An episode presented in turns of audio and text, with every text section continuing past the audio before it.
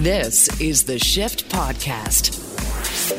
Today on the Shift Daily Podcast, David Zinn, the world's most famous chalk artist, is back on the shift celebrating his new book, Chance Encounters. It's a fantastic book, by the way. You got to hear about it. We chat about the perception of public art, David's inspirations, and so much more. Also on the podcast, Handy Andy Baryer has the best gift list for dads for Father's Day, which I think gives Andy better gifts than his dad, but it's good. Everything from smart barbecues to electric power, power tools and so much more for dads. Plus, are you okay with cryptocurrencies, catfish, and what about hot dogs? Or is it wieners? It's all on the Shift Daily Podcast. We had a guest last month here on the shift that uh, you seem to really take to. We shared some of his artwork at shiftheads.ca in the Facebook group. And uh, it turns out David Zinn. Everybody knows your stuff. Everybody's seen it somewhere.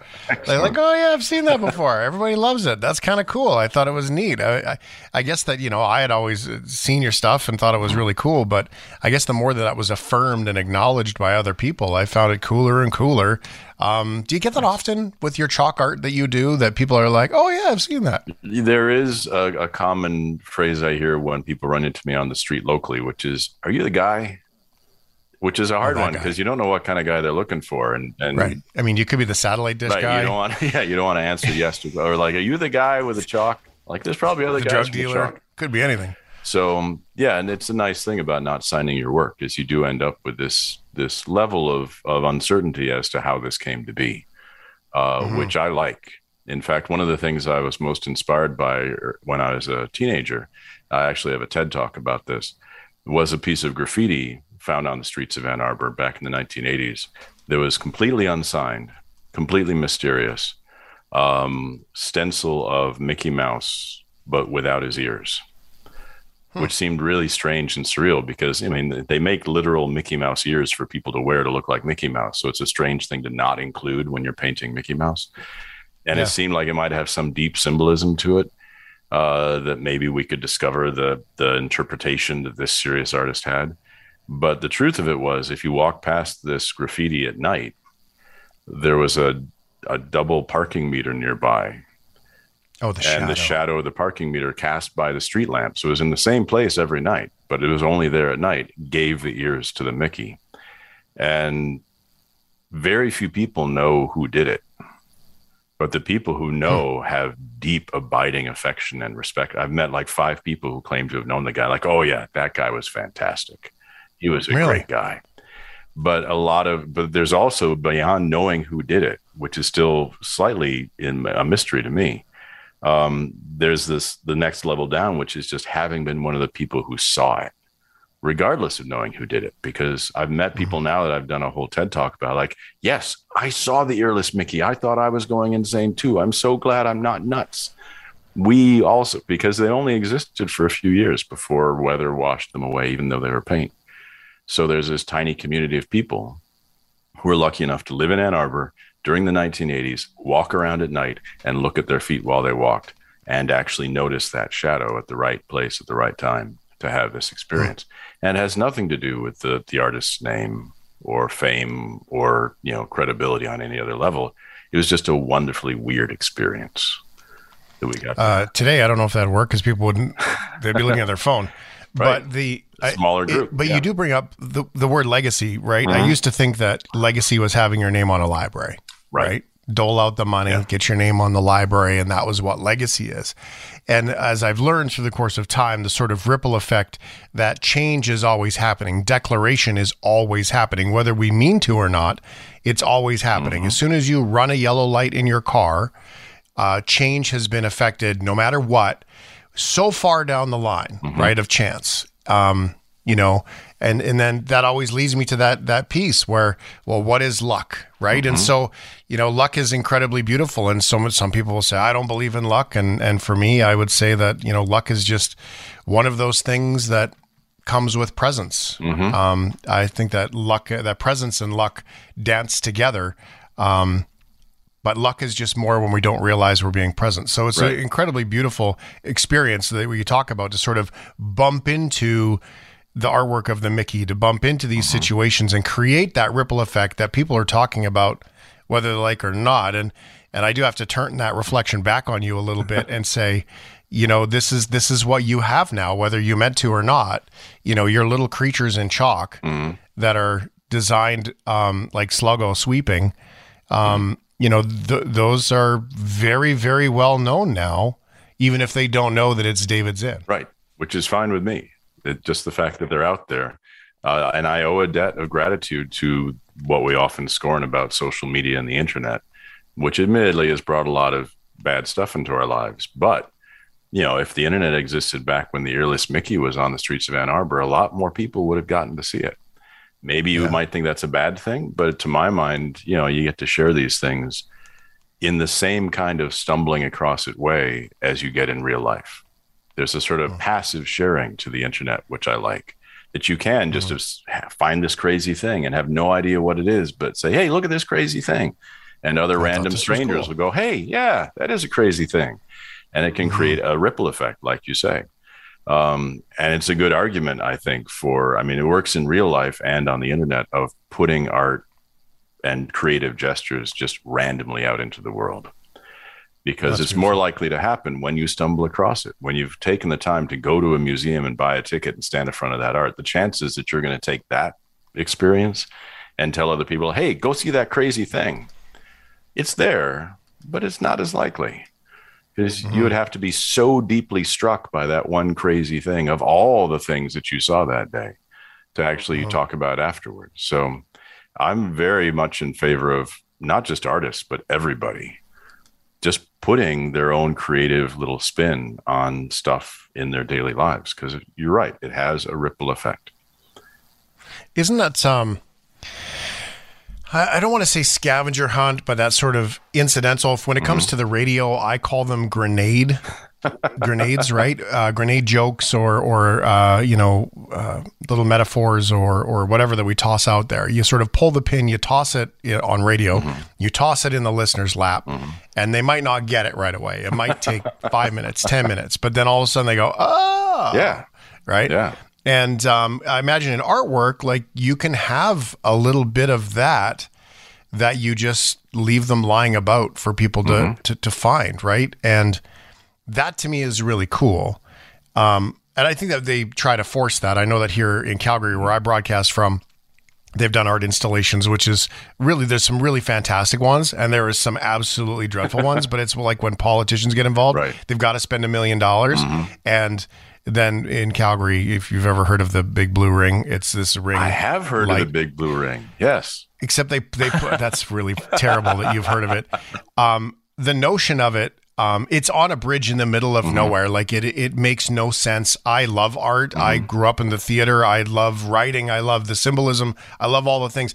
I don't think anybody even is like, uh, okay, that's really what it's boiled down to. The best thing about the Big Blue Ring is the Twitter account that has uh, come from it. Okay. Um, um, take it for what it is. But I mean, when it's when it's authentic, I don't find that right. authentic. The right. fact that politicians are placing these things.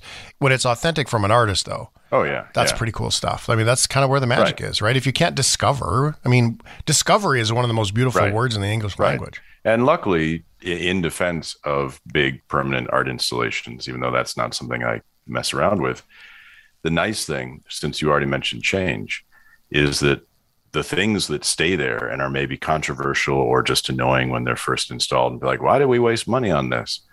They might not change, but the people experiencing it do. We've yeah. had a similar controversy over a, a, fountain they put in front of City Hall in Ann Arbor. And it was done by a very famous non-local artist. So that was one thing people got very upset that, about. Like, that, yeah, always, well, that why did you get a guy from out of bit. town? Um, yeah. And of course, everyone was talking about how much it cost and it had unfortunately a complication that it was trying to be and some would say succeeding to be an environmentally considered piece of art because it was a fountain that ran off of a reservoir of rainwater that collects underneath that building so a lot of the coolness is just not known because you have to mm. know about this incredibly elaborate system they built to collect the rainwater and, and store it so you're not using resources but that means that if that reservoir isn't full of rain, it's just a dead fountain. Right. And almost immediately after they installed it, we had a long drought and be like, what, what's up with the dead fountain? How much did that cost? And so there's Right. a lot of people, they call it the emery board because it just kind of sticks up like a stick, like a popsicle stick coming out of the ground. File your toenails. Um, like, But it, and so it's been getting a lot of ridicule over the years. But the thing Well- I give pause to is there are children who play in that fountain. It's designed so that you could actually splash around in it. And so these kids who are maybe three years old now, they're not going to have any memory of this thing being installed and people talking about how much it costs. And how- no, they will have a childhood memory of what to them was a huge, awesome thing that they were allowed to play in. So it's going to transform over time, even though it will not change. Just because that's see that Yeah. I, that's cool. I mean, I get that, but whose responsibility is that? Because there, there's um at one of the malls here, they they took a pump jack, like an oil pump jack, because I mean it's Alberta, so lots of energy and, Yeah. and and oil and stuff, and so they they took a pump jack, and what they did was they filled all these pipes with purple water. And as the pump jack worked, it pumped the water through the pipes and became sort of this animated art mm-hmm. thing. And of course, all the kids love it. You walk through the mall, this thing's moving and it's moving the water around. That explains it. Now, if they hadn't shown the water going through the pipes, it would have mm-hmm. been just a pump jack in the middle of the thing if they had hidden that part. Right. So it does beg the question, you know, is that a failure on the artist to not truly find a way to share the the piping, the history of the thing creatively? Um, is it just short sighted? Is it just an oversight? Um, Are we supposed to somehow get it? Should there be a placard? Like, at what point do we have to at least not assume that everybody's going to do all the research and dig into it, and actually give them? I uh, I'm better with with with radio than I am obviously No, with art. So let me translate that Yeah. to radio. So I can I can speak all I want to speak. I can say anything that I want to say. But if I don't speak into your listening and and Mm-hmm. everyone who's here, then I might as well just be talking at the wall. Mm-hmm. I have to give people the opportunity to participate with me, to listen to me. And I would imagine that an artist still needs to give you the opportunity to understand somehow. Maybe not Right. so you know blatantly that, you know, once upon a time there was rainwater. Right. But at the same time, don't do, is that the artist's responsibility? Well, it's a tricky balance. Um, and interesting you bring that up because in the case of that fountain and the design of the building itself, in retrospect, I'm definitely in the camp that believes they should have done much more to help us understand. Because when I talked to mm-hmm. someone involved with it and they told me how many cool things, you know, a rooftop greenery that absorbs and the way the the downspouts are created is all meticulously done for a very cool purpose, which none of us know about. So in that case, yes, I think more outreach would definitely be a good idea. But that's in part because it's meant to be kind of an educational slash artistic installation. yeah. When it comes to pure art, I have a potentially controversial point of view on that. That I'm not sure artists are the best people to handle the message in their art because they often well there's a couple reasons for that um, one is that if you look at some of the, the revered pieces of art that are out there like um, i'll fail to think of titles but famous orchestral pieces and and ballet you know productions that were created. When they were first presented there were literal riots. People were furious about how incredibly inappropriate and wild and unhinged this art is. And now we get all dressed up and we sit quietly in rows in concert halls to listen to the exact same piece of art because we've shifted so much. And I'm not entirely sure which version the artist would have preferred because chances are the artist was pretty excited about the riot. and Well, and yeah, probably not all that excited about people sitting quietly and looking at the program and oh yes, it's, Right. lovely. Um, It was brought Yeah. to you by Joe's Concrete. yeah, very, sure, nice. very nice. And also, and I, I don't think I, I'm not. I don't want to risk getting the name of the the writer wrong, but I believe the story is authentic. That there was a, a one of the famous playwrights. I think it might have been Brecht, but don't you know take that to the bank. Um, put in his will a request to his brother to burn a folder. And the folder contained all of the stuff he'd written that he was deeply embarrassed by. And so he made his brother promise that he would burn it as soon as he was dead. And his brother didn't do that. Of course not. He instead published it. And it is the most famous work that he is known for. Yeah. which is well, isn't that the case? Yeah. Well, that's a humanity conversation, right? That we Right. can all we can dip it, uh, well, dip and our toes in and that, probably for definitely days. drives the idea home that artists aren't necessarily. First of all, artists aren't necessarily the good ones to tell us what their art means. Yeah. Uh, Well, and maybe that's we went for camping. David. Hmm? Well, if we went camping, we would sit there, you know, in our lawn chairs at nighttime, and you know, you would probably say, "Well, what do you hear?" Mm, hmm Right? And one person hears a loon, and one person might hear a train, and one person might hear a mosquito. Mm-hmm. You know, so there is that element of what you know. What are you getting from this right, Right. now? So you know, it is a fine line, and you d- missed opportunities, and and you know, uh, I, I guess it, it's not as black and white. Right. I suppose. Yeah, it's a balance. But this, yeah. It is a balance, and some things you're supposed to just you're just supposed to listen to, like you said, symphonies Right. and whatever. I mean, even rock songs. I mean, you can listen to a rock song or even a, a singer songwriter love song. Oh, right, someone yeah. might get the, someone might hear the breakup line, and Yeah. someone might hear the "I fell in love with you." At least I got to love you once line, There, right? There's a notorious list of songs that are played at proms and weddings that people use as their love song, which, if you look at the lyrics, are definitely not about love. I mean, Yeah. off the top of my head, uh, this one goes out to the one I love, the REM song. The guy Uh-huh. who wrote that is going bonkers because people love to request that as their like their anniversary song. Like, did you listen to this song? This is the, about the one I left behind. That's the very next line. What's wrong with you? yeah, right. even that uh, one that was very popular a few years ago, that "Hey Ya" song, is Mm-hmm. OutKast.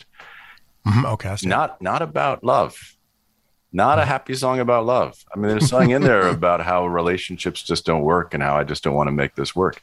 And yet people hear the chorus like, "Yeah, this is a great song. I'm gonna dance at this with my girlfriend." But So yeah, we're notoriously bad at picking up on what artists have put down.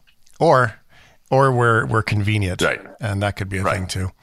Uh, David Zinn is a, a chalk artist, and, and let's get down to uh, some of the things you've been up to. Not only so, not only does he not put his name on it. Let, let me let me tease David a little bit. Not only does he not put his name on it, even though it's internet famous, he actually has a book will teach you how to do what he does, which seems like the to me the craziest, stupidest marketing error ever. But he will teach you how to do what he does. The uh, chalk art handbook. I will post that link at shiftheads.ca.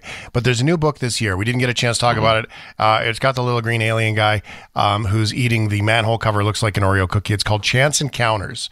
And so temporary street art. You get into the temporary part. I have a couple questions about the temporary part that um, if you didn't hear our earlier chats, it's on the podcast. Give it a search. We continue our conversation with David Zinn, chalk artist. He's from Ann Arbor, Michigan. He's uh, famous on the internet around the world for his chalk art, and he has a brand new book uh, that is coming uh, that is out now. It's called Chance Encounters: Temporary Street Art by David Zinn. It has pictures, it has stories, and David Zinn is with us here. It's the shift. David, tell me about this new book. Uh, well, it is the first collection of my art that is, first of all, widely published by a German publisher. So hopefully it's very easy for people to get even outside the United States. Um, Yeah, you can get on Amazon easily. by the way, just go oh, to good. search. Thanks. Thanks. Much better businessman than I am. um, but it also, I'm very grateful to the publisher for including not only the pictures uh, that I take of the things I draw, but also the captions that accompany those pictures when they're posted on social media. Because my only college level degree is in creative writing. And the only good use I can really claim that I've gotten out of it is that when you post things on the internet, you can't just post a photograph. You got to have some words to go with it. You know, they call it clickbait sometimes, but it needs to be something. Uh, so I'm very pleased that the one edge I may have over some of the other chalk artists out there is that every picture has a story. It's only one sentence, and it might be the the beginning, the middle, or the end, but it does have a story that goes with it. And so Chance Encounters includes those little snippets of stories, as well as uh, an essay at the beginning that explains everything about how I ended up doing this for a living, um, based on a, a piece of a kid's homework that I found while I was walking around Ann Arbor when I was a college student. Yeah. so, Well, speaking of take it full Yeah. circle back to luck yeah. um, and luck. presence. Yeah. Um, you know, luck and, and presence is a big part of walking with your head down and seeing moss growing between two cracks and turning it into a, a handsome little booger of a of a chalk man. Um, so you you've we've seen these pictures online. So Yeah. this book includes not only the pictures, but some of the story, whether it's short or long. Some of the story of of that little dude or dudette Yeah. that you've drawn. Exactly. Really? Yeah, it's organized. In some cases, some parts are organized by character. So Sluggo has a whole section all to himself. Yeah, Uh, Sluggo needs his own book, he by the definitely needs his own book. Um, and Philomena the Flying Pig has her own section. Nadine, who's a very recent friend that I've made during the pandemic, uh, she has a whole section for herself. Nadine actually does have her own book. Um, it's a very small book that I made very small deliberately so I could afford to sell half of them and give away the other half. Oh, cool. Um, and it's sort of a, a BYO storybook because I do have a caption that goes with each of these pictures when I draw them and when I post them. But for some reason during the pandemic, uh, this may be a luck thing, maybe a guided luck thing. I started seeing, because I improvise each of these drawings, this same little mouse in a lot of different places, wearing wearing a little blue dress. And so I called her Nadine because I always use the first name that comes to mind. Um, and I found out later Nadine means hope. So maybe it was a little nudge from my subconscious, considering what we were all going through during the lockdown. But when I needed a caption, the caption kind of came out as sounding like a, a book title, you know, like Nadine and the audiophile wombat or Nadine and the narrow path. Instead of being a sentence, it was just like a chapter title. And people started saying, What, what book is this from? You tell me, you clearly took this from a book. So tell me the book and I'll go get the book, which I did not do because I'm making this up as I go along. And what's worried me about the people who ask me to write a children's book or say that I must, that's what they usually say. Um, the you have to, book, man. Is that I think the reason they're envisioning a really cool story is because they've already written that story in their own heads. So there's a there's a definite risk that if I told them my story for this picture, they say, no, no, that's not the story. Tell the real story. no, tell the good story. And the good story is the one they made up. So I the I published the Untold Tales of Nadine deliberately with a blank page after every picture. So that first you get the picture, and then after the picture, you get to decide what's happening in the story. I love that. Um, so I've been hiding these in all the little free libraries around town. I've donated a bunch to the U of M hospital where they, they have a, a, a group that takes stuff into hospital rooms for really bored patients. Uh, I've given them to community centers and places like that. And I've been amazed at some of the feedback I've gotten from not just kids, but kids and elderly people and middle aged, just people drawing them, people writing them. Um, and it just makes me happy that we can have a collaborative project instead of everyone saying, do this thing, do the story, do the story. you know, it's, it's it. kind of an interesting dodge away from feeling like I got to do all the work. Well, I got, I'm going to take you into account now, though. Mhm. I think it's beautiful. I think it's perfect. I think the way you've created is absolutely perfect. But in the spirit of all the things we've talked about, Yeah. Um, what, what if that's your greatest work of art that you've never released and you're the composer, right? So You're right. You're right. No, You that- don't know. that's a fair stab. That's right. it's more of a it's more of a smack on the back than a stab. Like a, it's not really stabbing. you. Like, You make it sound like I'm make you make it sound like I'm cutting you here. Um, this is fantastic. Well, I'll tell you what. Um, I can I give one away? Yeah, absolutely. I'll I'll pay for the shipping. You pay for the book. Yeah, sure. Let's Yeah, do it. do it. Okay. We'll do it at shiftheads.ca. We'll figure out the details here Very when we're done.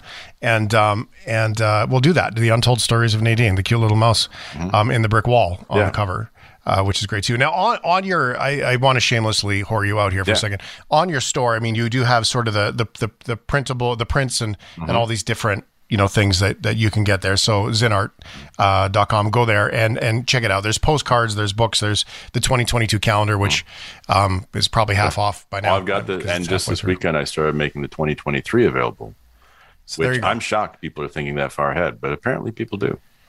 Yeah, right.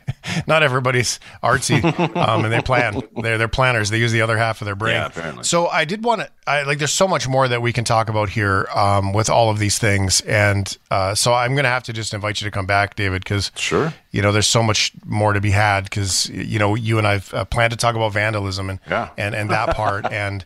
What happens because we talked about i mean you, you, you make it and it rains and it's mm-hmm. gone but what happens when you make it and someone changes it and how right. do you deal with that right yeah um, i want to learn more i didn't know you had this ted talk so i'm going to go listen oh, to that yeah. i've never heard that so i want to know more about that so okay. um, please come back let's do more of the stuffs yeah i'm always happy. and uh, yeah, and keep uh, keep the conversation going about it. Close Encounters, uh, temporary street art by David Zinn. Get some of the stories behind the pictures of uh, the characters that just randomly come, and I think there's more to be discovered. Mm-hmm. See what I did there? Uh, in the um, but in in your presence to it, because there's a there's a real belief system almost. Oh yeah, that's developed to the presence, the channeling, I think that we all can learn from from a guy who's been able to sit down with it and just create and listen to what comes to you. Um, I've heard it described in many different ways, and I'd love to hear what the shift heads say about it too. That that notion that we think we have ideas, but perhaps it's just a guardian angel leaning mm-hmm. in our ear, mm-hmm. right? And so I think there's there's more to be had there too. I think all of that stuff is is pretty cool. So Absolutely. if you're willing to join me, oh, of course, I'd love to it's do always it. a good conversation. Cool. Uh, Ann Arbor, Michigan. He's the man who's uh, who's bent over, probably doing the chalk. As, And I want it before we started. David said this. I've, I've never heard this before. He's like, "It's all it's chalk season." So, well, which I had never heard. I'm not as north as you, but I am in the north. So, yeah. If I'm going to get out the side and crawl on the ground, it has to be at least a little bit above freezing. Yeah. And right now, it's safely above freezing for the next. The old bones. Do you wear knee pads? Oh, because I would have I've gone through pads. like six different pairs of knee pads. Oh, there you go. Okay, good.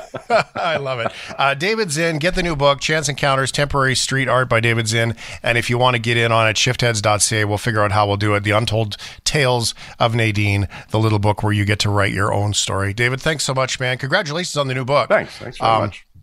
Yeah, and we'll uh, we'll share that out, yeah. and I look forward to chatting again soon. Yeah, likewise. This is the Shift Podcast. Here to help you spoil the dads. I think we're changing his name from Handy Andy to Handsome Andy Baryer. Let's get it going.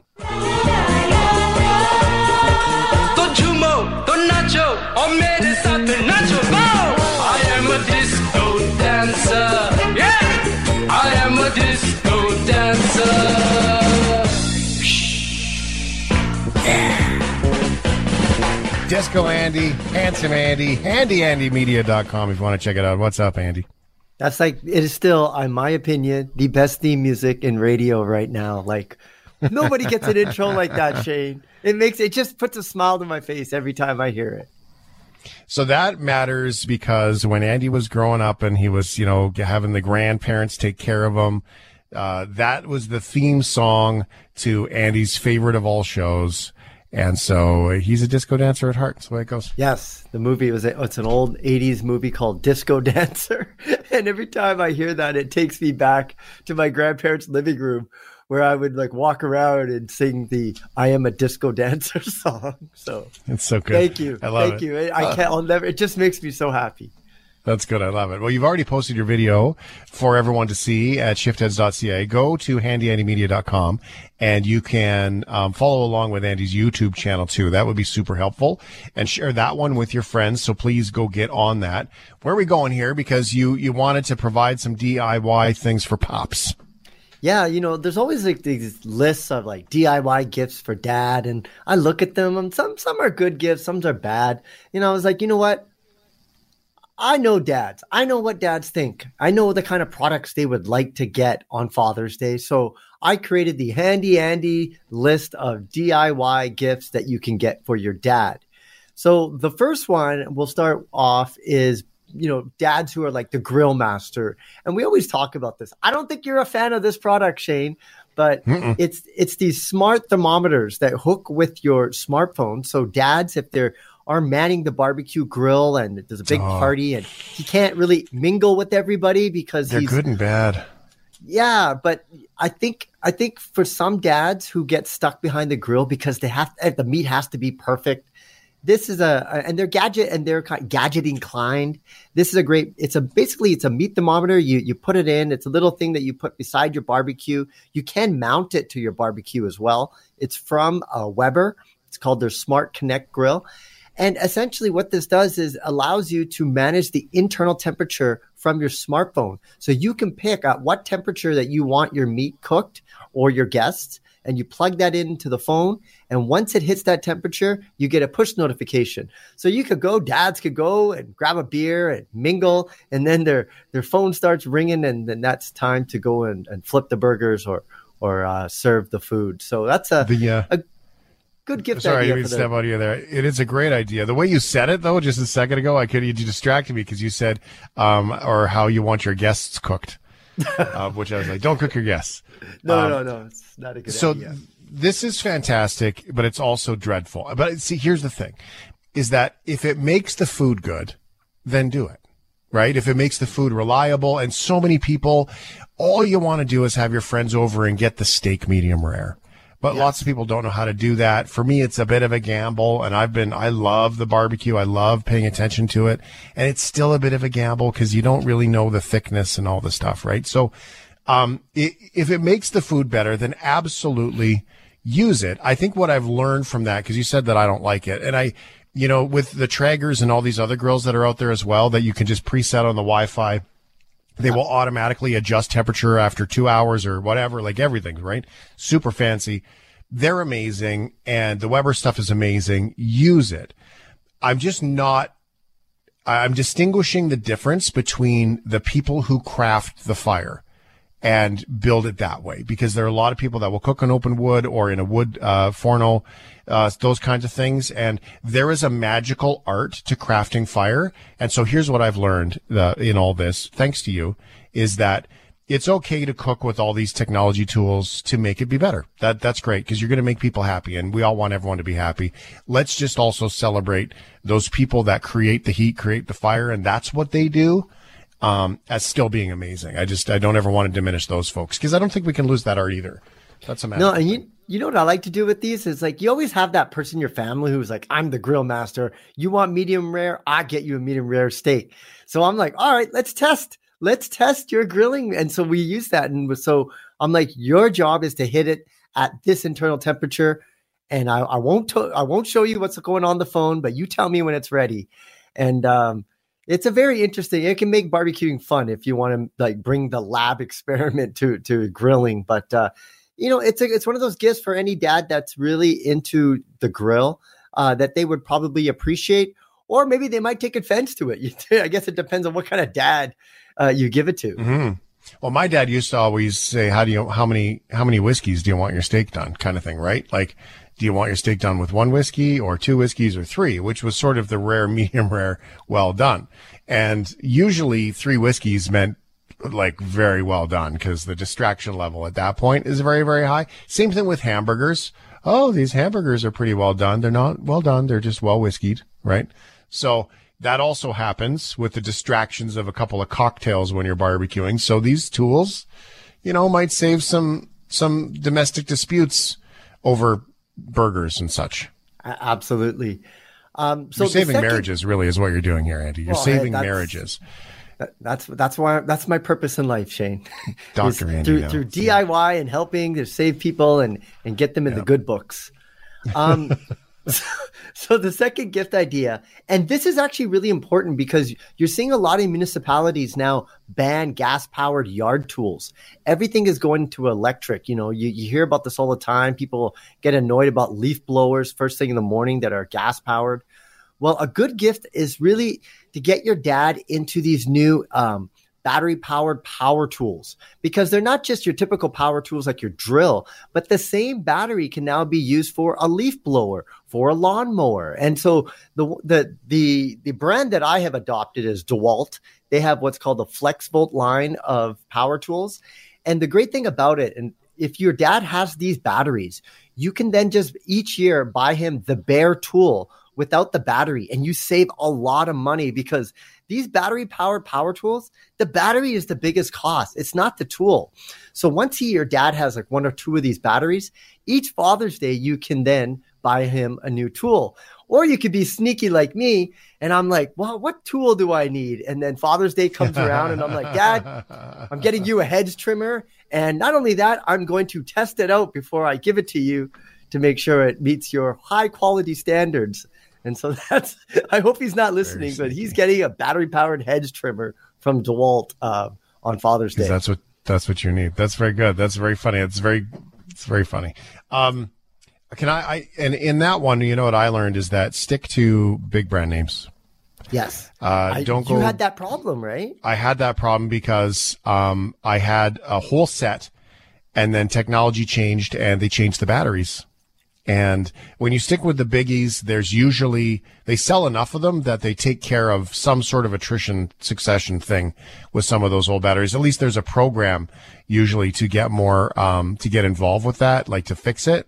And my batteries were they were done. Like I can't use the tools, my whole tool set because of that fact. So yeah, stick with the biggies. Don't go. Uh, at least in my suggestion is don't go with some no name cheapo brand because once those batteries go, finding batteries is the hard part. Yeah, so DeWalt, Milwaukee, and even Ryobi, uh, those are trusted brands that have really invested a lot. It's just like how we saw with vacuums. You know, you you cannot get corded vacuums anymore, and what you're seeing with the the tool industry is ever going battery powered. And so if you go to shiftheads.ca, you could actually see me use these assortment of DeWalt tools with the same battery. You know, a track saw, a miter saw, a table saw, and even battery powered sander. And and I this is like this video was like in the beginning of COVID. I got some plywood on Craigslist and uh, I started making all these tables and stuff. You know, just try to keep myself busy. And these, I'm telling you, these battery powered power tools, they are fun to use. So if you have a DIY inclined dad, they will love it. But it's important to make sure what tools he already has. If he has DeWalt tools, get him the new batteries. If he's got Milwaukee, you can get him th- those ones. But he will really appreciate it, and you'll appreciate it too because you can then borrow tools from your dad. it keeps coming back to that point, doesn't it? well, it's because I had this. I bought a I bought a battery powered leaf blower, and my dad was like, "Why'd you buy that? You could borrow my corded one." And the day he used it, Shane, I have not seen it. It's still in his shed. He loves it so much. I, I couldn't take it out of him, and that's when I got the idea. I'm like, I'm gonna buy my dad all the tools that I need, and then I'm gonna borrow it from him and rather than him borrowing it from me. You know, the tables have turned, and I don't know if that's a sneaky little Father's Day thing I do, but we both win at the end. Shiftheads.ca is a great place to go watch Handy Andy and his new DIY videos that are there for Father's Day. If you missed our conversation about that, it will be on the podcast. Next in our hit list here, Andy, is technology, because you do like the gadgets and the TikToks. Yeah, so TikTok is, starting to realize that, you know, they they created a really, really good app. So good, people are absolutely addicted to it. And so now they're actually putting in new features to set time limits for people can personally set time limits because they're so addicted to TikTok. Now you can set that I only want to have one hour of TikTok per day, and then it will force you to take a break. It will also give you a little report card, a breakdown of how many times you've opened up TikTok and your usage, both in daytime and nighttime. And you know, I guess you could say that, oh, they really care about their users, but they're kind of forced to do this, Shane, because the actual platforms, iOS and Android, are starting to implement these services as well. So they wanted to get in front of it so that it wasn't Apple blocking you from TikTok. TikTok wants to control that whole messaging. And so they're putting these new features in. But you got to wonder are the kids really going to use this? Will even adults use this, even though they have the ability to set these uh, time limits on their use? It's that's different that they're doing it themselves versus, like you said, the filters that are on the phone. So that's I, I makes me suspicious actually It's because it's so good. Yes, well, they like like I said, they, and Shane, I, I, you're on TikTok, right? I know you're on TikTok because well, I'm there. You, I don't post me. anything. I know, I've but you text me once because yeah. you know that I I like jump rope and I make a lot of jump rope videos, and I remember you mm-hmm. texting me and you're like, Andy, you got to get on TikTok and and we never really talked about it, but I was on TikTok. I joined it and it realized that I like to watch jump rope videos. And I kid you not, Shane, there'd be I'd be just sitting in bed for hours. And the way they designed it, they never give you a break. They'll show you a mm-hmm. video and then boom, the next video, and boom, and it was just like these little like digital. It was like digital crack to me, like little dopamine hits nonstop. And within a week, I had to delete it. I could not stop watching people Oh, jumping funny. rope, and it was feeding the beast. And I was the beast getting fed. And so, yeah, I was on TikTok for at least one week, and I'm I'm kind of embarrassed to say that I couldn't handle it. So I had to just leave altogether and go cold turkey. Handle it's like a drug.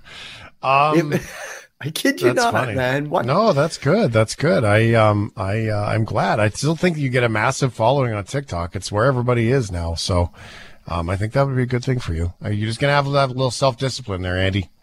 Um, I know. Now, uh, you're yeah. Well, you're what? Sorry. I I don't know what to say about that. I, I, Yeah. Clearly, I do not have self discipline where I had to get rid of it. I loved it too much. It was, it was too good of a, too much of a good thing, Shane. How else are you gonna see Ryan walk through the frame with his new new sneakers?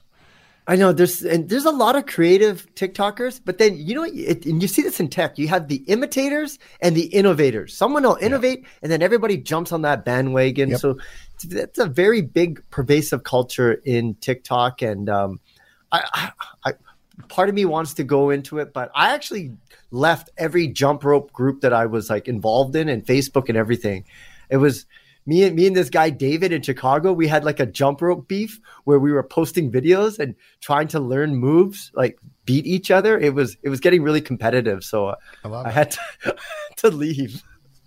That's so good. Fantastic. All right. HandyAndyMedia.com. If you want to go and check out his, his skippering uh, videos, you can do that there too. Now, technology and cords. We chatted about it a couple of days ago. Uh, there's been some EU movement on what cords will be standardized. Is that the pressure here? Are we going to see some movement? And so we don't have 18 bags of cords everywhere we travel? Yeah, and that's happening in the European Union right now. They're going to be implementing, and they want it done as early as fall of 2024. And the big question is, what will Apple do? Because Apple has been the lone holdout. They're still using their Lightning cable, which, by the way, when Apple came out with the Lightning cable, we have to give Apple credit where credit is due. At that time, it was like micro USB, and Apple come up with the Lightning cable, and they're like, it's reversible. Doesn't matter what way you put it in. And now we have USB C, which copies elements of that. But what we really need is just to have one cord. So if your phone's dying, you can ask your friend, Do you have a cord? And you don't have to ask, Do you have an Android or do you have an Apple uh, Lightning cord? One cord. That would make life so much easier. The question is, Apple obviously doesn't want to do this. They say it stifles innovation. Um, they obviously get a lot of royalties with the Lightning cable. So we'll have to see with the next iPhone if they will finally embrace USB C or not with this pressure that's happening in Europe.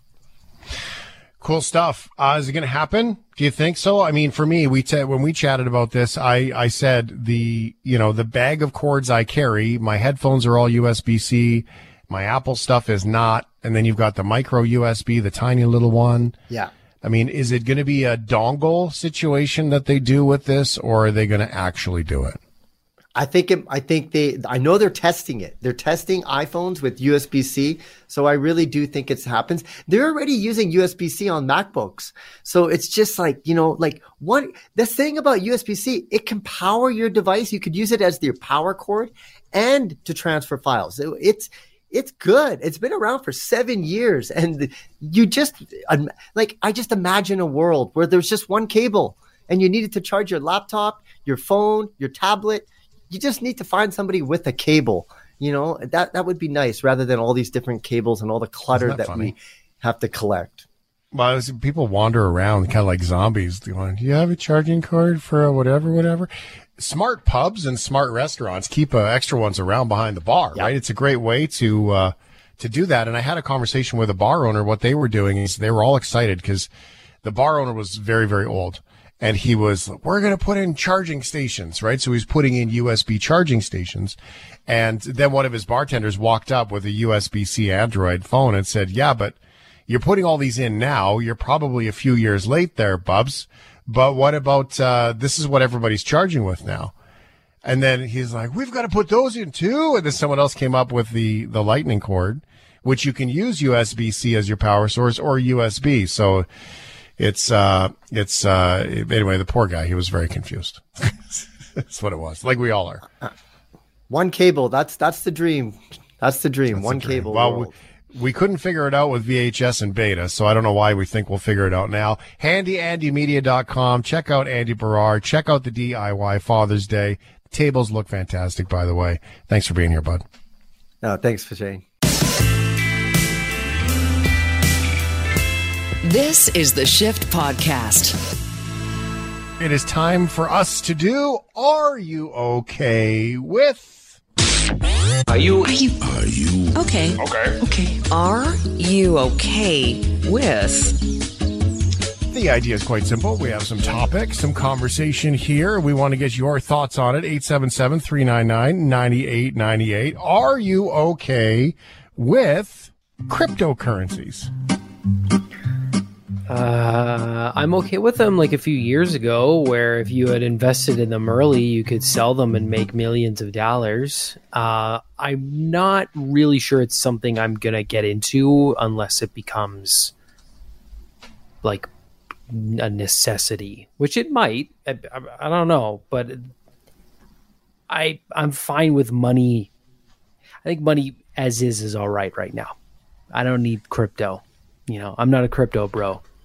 Crypto, bro. Okay, so cryptocurrency, uh, there's one, there's currencies that are owned by people and companies. I mean, that's basically somebody owns the currency. That to me seems shady. Uh, there's the publicly, you know, blockchain kind, where there's all kinds of checks and balances and nobody owns it, i.e., Bitcoin.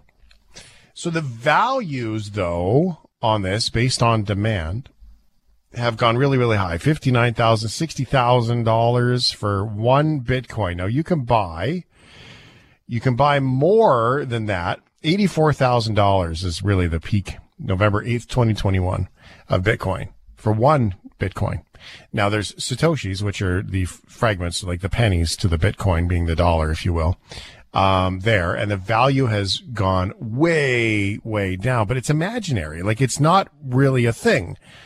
And the thing about money was, is that money is also imaginary. It's not really a thing, except you can hold it in your hand and you can actually give it to somebody. They consider it to be valuable as well. Therefore, money has a value when you trade it. Cryptocurrency doesn't really have that tactile thing. You walk into a car store maybe and use your cryptocurrency to go and buy yourself some stuff. But Bitcoin and other crypto coins around the world are having a very difficult time right now. Cryptocurrency continues its downward spiral with the market value falling below 1 trillion US dollars for the first time since January 2021. Now the market peaked at 2.9 trillion. That was back in November 2021, but has lost 41 trillion in value in the last two months alone. Now, investors are ditching riskier assets in the face of high inflation and fears that interest rate increases by central banks will hamper growth. So that doesn't, that smells like, or that sounds like smart people money talk for what the heck is going on. But, you know, with such drastic drops, people are looking for more secure ways to protect their money. So $80,000 US down to $23,750 US. It's a ton. Smaller coin Ether fell 15% as well. Inflation is trickier. People are doubtful of where their money's going to go. Are you okay with crypto, yo? Um, I was going to buy some crypto. I thought, oh, maybe yeah. I'll give it a go. And I, I didn't. I decided against it. But I also would have hedged my bet that crypto during a wartime would have been more popular, I thought, because then it's not as traceable. But it turns out people want to go into the more tactile. yeah. yeah the, the tactile uh, things.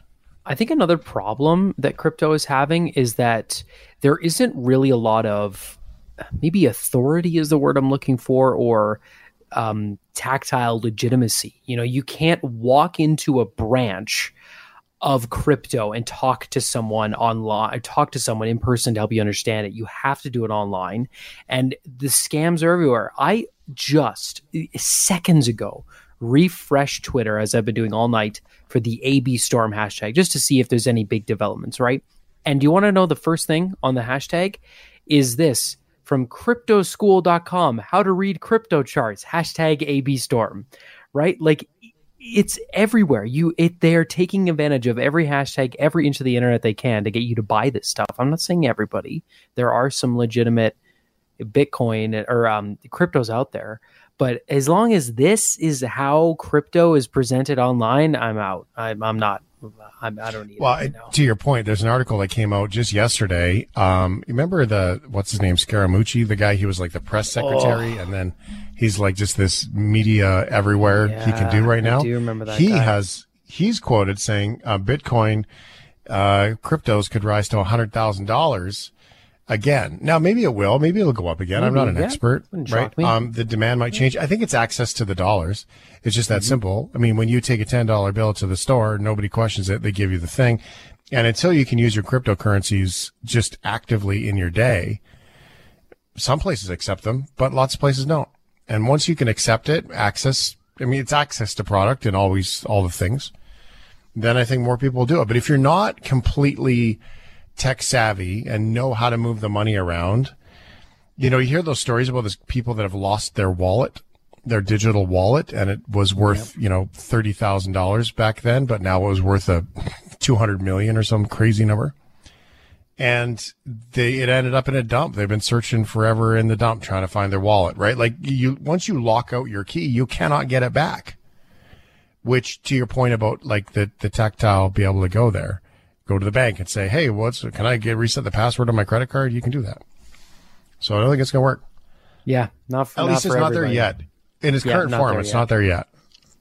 But there's a lot of people that have made a ton of money on it, and good for them. I just uh, a lot of people have said crypto buying into any crypto is like gambling, but so is the stock market. and like many me, people yeah. buy RSPs and mutual funds into group funds that is based on the stock market, and that's basically gambling anyway. So we live in a gambling world. We do in every aspect, including our finances. I think that's what we need to accept. And if crypto is your thing, then uh, give her because it's down since last year, 40.29% since this time last year as well. Jeez. Are you okay with catfish?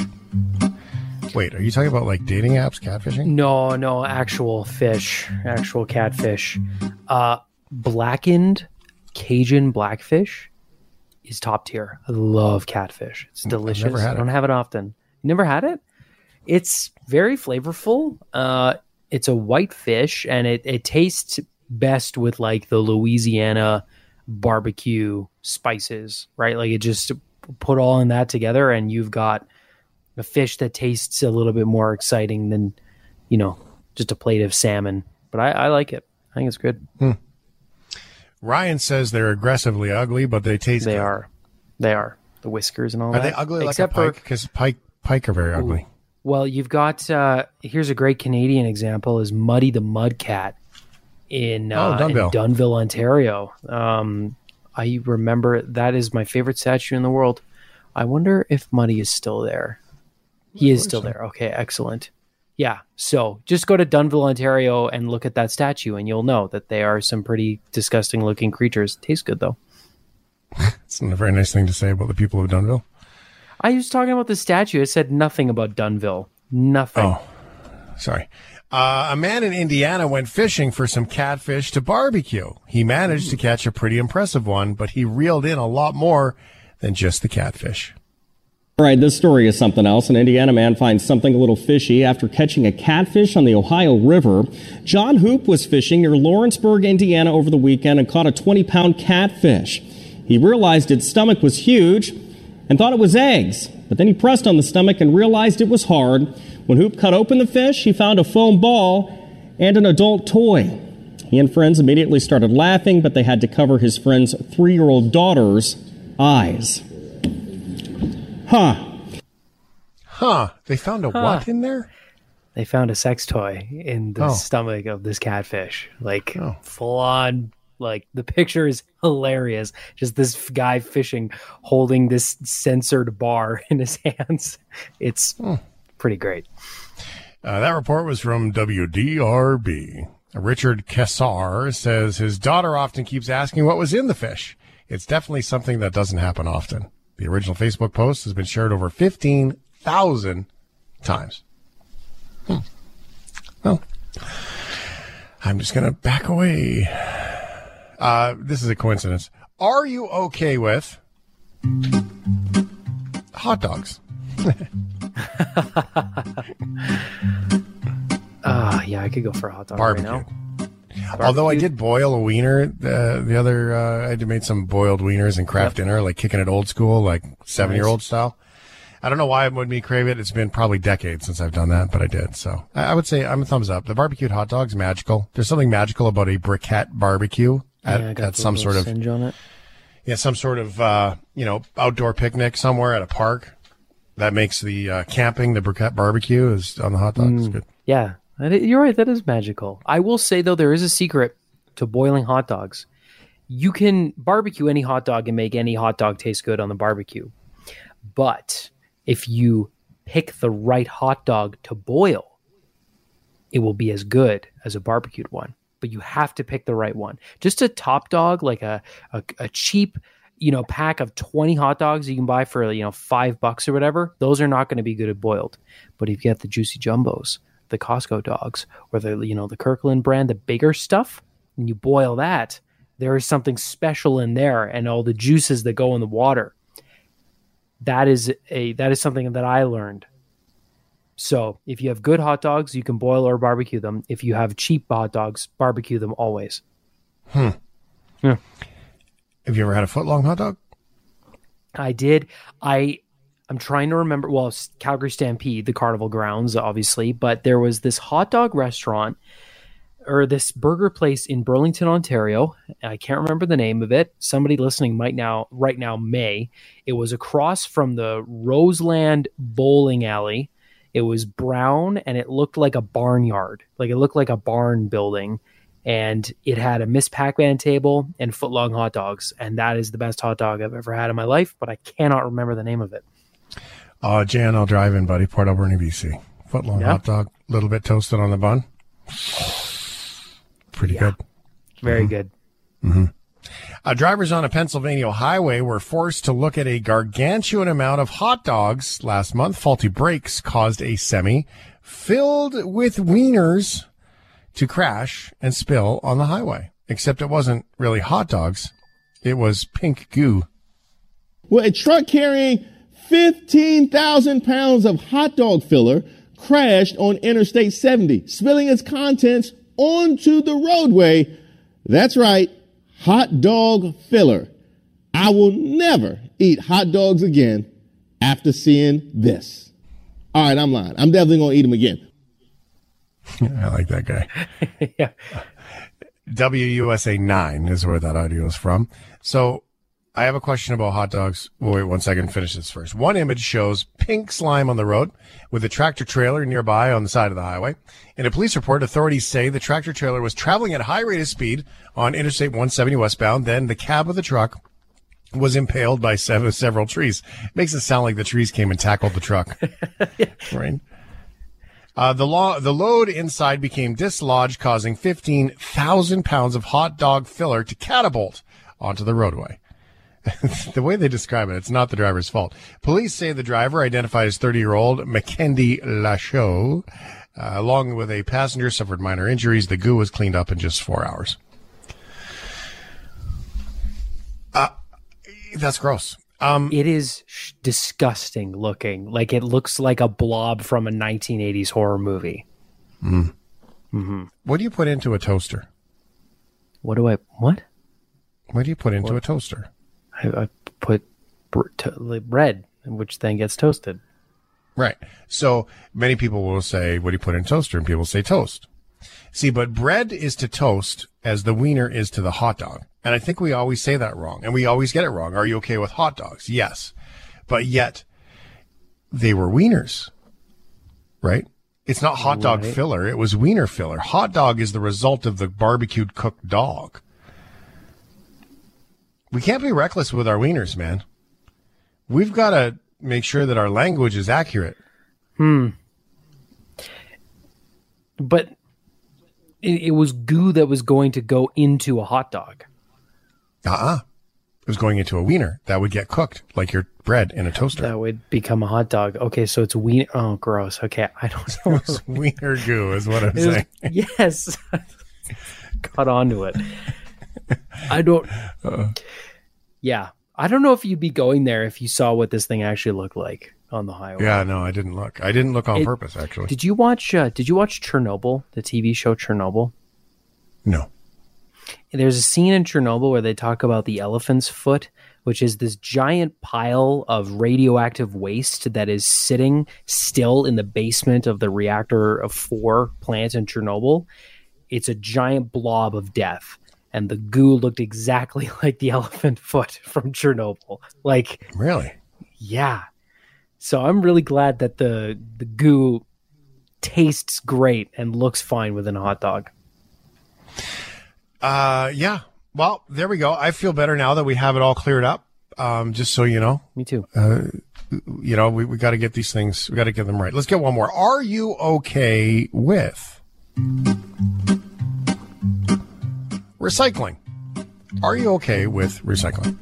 Yeah, I like recycling. It's uh I wish it was like more efficient than when we're told it is, right? Like I wish when I actually separate everything and put it in the bins that uh, all of that got recycled when in reality, you know, only some of it does because I didn't rinse it properly or because it went to the wrong facility or you know I feel like we could do a better job of it. But at the same time a lot of products are being made with recycled materials even sneakers which I think is great. Like I have a hockey jersey that's Yeah. made with 100% recycled fabrics and it feels uh-huh. exactly the same if not better than my other hockey jerseys. So Yeah. I'm definitely okay with that. Well, and lots of them they don't need that material. They can't sell it anymore, so it just goes straight to the dump, right? So that that's one thing. But recycling, I, I caution because we often use recycling like, hey, look at me, I'm a recycler. When reusing is actually better, and recycling just means we have lots of leftover packaging, whatever, and it takes energy to recycle. So we can't have the mentality that recycling is the answer. We just can't. But is it better than tossing it? Absolutely. Sweden has found an interesting way to incentivize recycling. The Swedes have built a trash can with a loudspeaker that plays seductive messages. When people recycle, here are some of the more tame examples.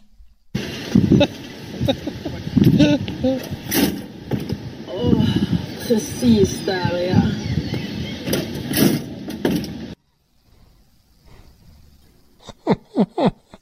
uh, uh they the other ones are uh pretty clear I'll put it that way Okay.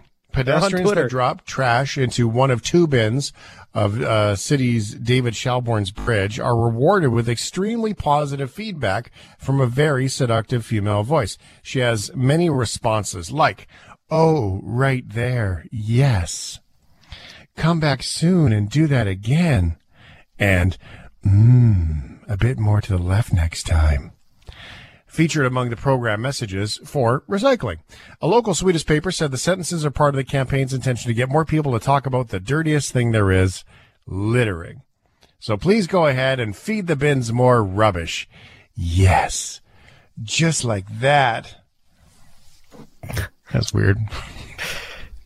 How come I have to read them and you didn't want to play them? Like it's okay Well, for me to read them, just- but it's not okay to hear the machine say it? they were just overly sexual, which is funny because in Sweden and in Europe, they don't over sexualize everything. It's just it Oh, doesn't freak the them out, right? Like they have it figured out. We over sexualize everything in North America. So, you know, in Sweden it's fine to have that out in a trash can, but here I don't I don't want to get fired. I like my job. So, I took the, the high road and made you read them. Thanks. That's good. Deferred the problem. Thanks for listening to the Shift Podcast. Make sure you subscribe, rate, and review the show and share with anyone you like. Get it on Apple Podcasts, Google Podcasts, Spotify, and CuriousCast.ca.